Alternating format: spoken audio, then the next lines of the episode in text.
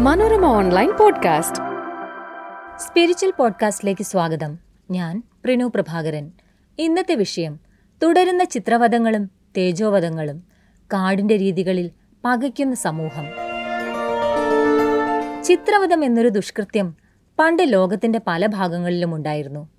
എതിരാളികളെയും കുറ്റം ചെയ്യുന്നവരെയും ഒക്കെ കൊടിയ പീഡനങ്ങൾക്ക് വിധേയമാക്കി കൊലപ്പെടുത്തുന്ന രീതി.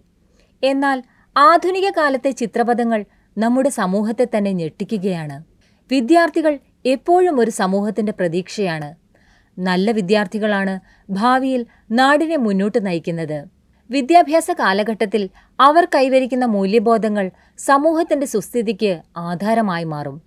എത്രയോ മികച്ച വിദ്യാർത്ഥികൾ ലോകത്തുണ്ടായിരിക്കുന്നു. പഠനത്തിലൂടെയും മനനത്തിലൂടെയും അവർ കൈവരിച്ച അറിവുകളും ബോധവുമല്ലേ നമ്മെ നാമാക്കി മാറ്റിയത്? മനുഷ്യ സമൂഹത്തിലെ ഏറ്റവും വലിയ സ്വത്ത് മനുഷ്യർ തന്നെയാണ്.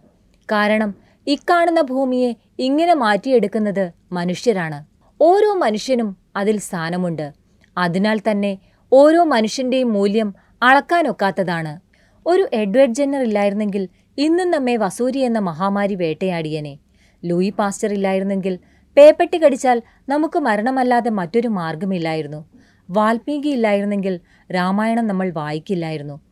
ന്യൂട്ടൻ ഇല്ലായിരുന്നെങ്കിൽ ഭൗതികശാസ്ത്രം എവിടെ എത്തിയേനെ? ഓരോ മനുഷ്യനും അവരവരുടെ നിയോഗവും ലക്ഷ്യങ്ങളും തേടുന്ന സമൂഹമാണ് ഉത്തമമായ സമൂഹം. ഭഗവത്ഗീതയിൽ പറയുന്നത് ശരിയായ മൂല്യം ഉൾക്കൊള്ളുന്ന മനുഷ്യൻ ഒരേ കാഴ്ച എല്ലാത്തിലും പുലർത്തുന്നവരാണെന്നാണ്.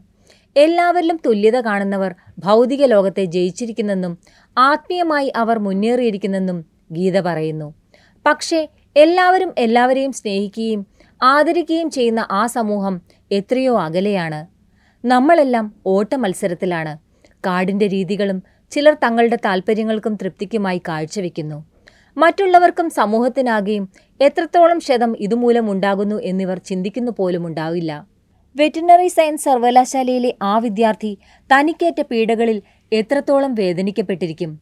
ആൾക്കൂട്ട വിചാരണകളും കൊടിയ ആക്രമണങ്ങളും വെള്ളം പോലും കിട്ടാതെയുള്ള അവസ്ഥയും എത്രത്തോളം ബീഭത്സമാണ് ഈ സംഭവം?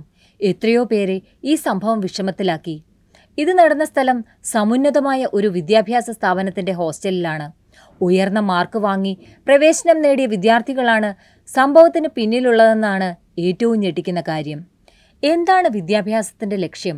ഡോക്ടർമാരെയും എഞ്ചിനീയർമാരെയും മറ്റു പ്രൊഫഷണലുകളെയും സൃഷ്ടിക്കുന്ന സംവിധാനം എന്നതിനപ്പുറം അതിന് മാനുഷിക ആത്മീയ മൂല്യങ്ങളുടെ ദിശ വേണ്ടതല്ലേ എന്ന ചോദ്യവും ഇത് ഉയർത്തുന്നു. ഏറ്റവും ഉന്നതമായ സ്ഥാനത്തെത്താനുള്ള ഓട്ടമത്സരത്തിന് സ്റ്റാമിന നൽകുന്നതിനപ്പുറം സഹാനുഭൂതിയുടെയും സമഭാവനയുടെയും സന്ദേശങ്ങൾ വിദ്യാഭ്യാസത്തിൽ നിന്ന് വരേണ്ടതാണ്. എന്നാലേ മനുഷ്യൻ എന്ന നിലയിൽ നാം പൂർണത കൈവരിക്കൂ. രണ്ടായിരത്തി ഒമ്പതിൽ അമൻ ഖജ്രു എന്ന യുവ മെഡിക്കൽ വിദ്യാർത്ഥി റാഗിങ്ങിന്റെ പേരിൽ ഹിമാചലിൽ കൊല്ലപ്പെട്ടത് നമ്മയെല്ലാം ഞെട്ടിച്ചു. രാജ്യത്തിന്റെ കണ്ണീരായി മാറി അമൻ. അതിനുശേഷം വലിയ ബോധവൽക്കരണങ്ങൾ നടന്നെങ്കിലും ചിലരെങ്കിലും അതൊന്നും മനസ്സിലാക്കിയിട്ടില്ലെന്ന് പിൽക്കാലത്തുണ്ടായ റാഗിംഗ് സംഭവങ്ങൾ തെളിയിക്കുന്നു. ഇത് ചെയ്യുന്നവർ എന്താണ് നേടുന്നത്? ഒരാളെ ചൂഷണം ചെയ്യുമ്പോൾ എന്തു മാനസിക സംതൃപ്തിയും സന്തോഷവുമാണ് ലഭിക്കുന്നത്.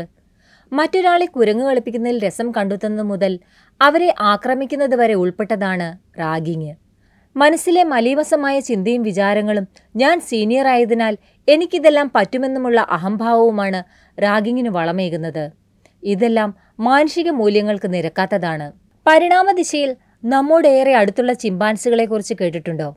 അക്രമാസക്തമാണ് ചിമ്പാൻസി സമൂഹങ്ങൾ.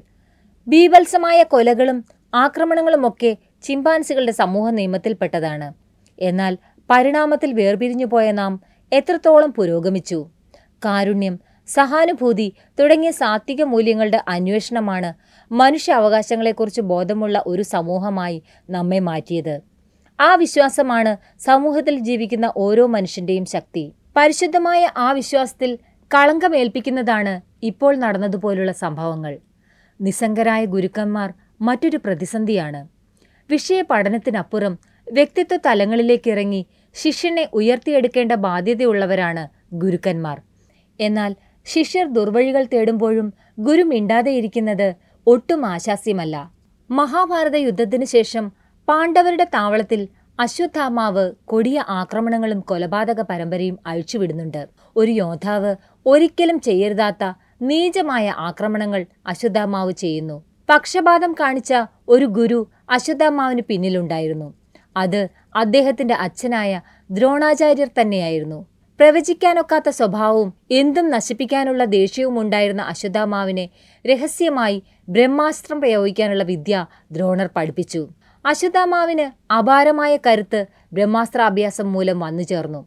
അനർഹമായ ശിഷ്യന്മാരെ നിലയ്ക്ക് നിർത്താതെ മിണ്ടാതെ ഇരിക്കുന്ന ഗുരുക്കർ ഇന്നുമുണ്ടെന്നതാണ് സങ്കടകരം. മറ്റൊരു പുതിയ വിഷയവുമായി സ്പിരിച്വൽ പോഡ്കാസ്റ്റ് അടുത്ത തിങ്കളാഴ്ച കേൾക്കാം. Manorama online podcast.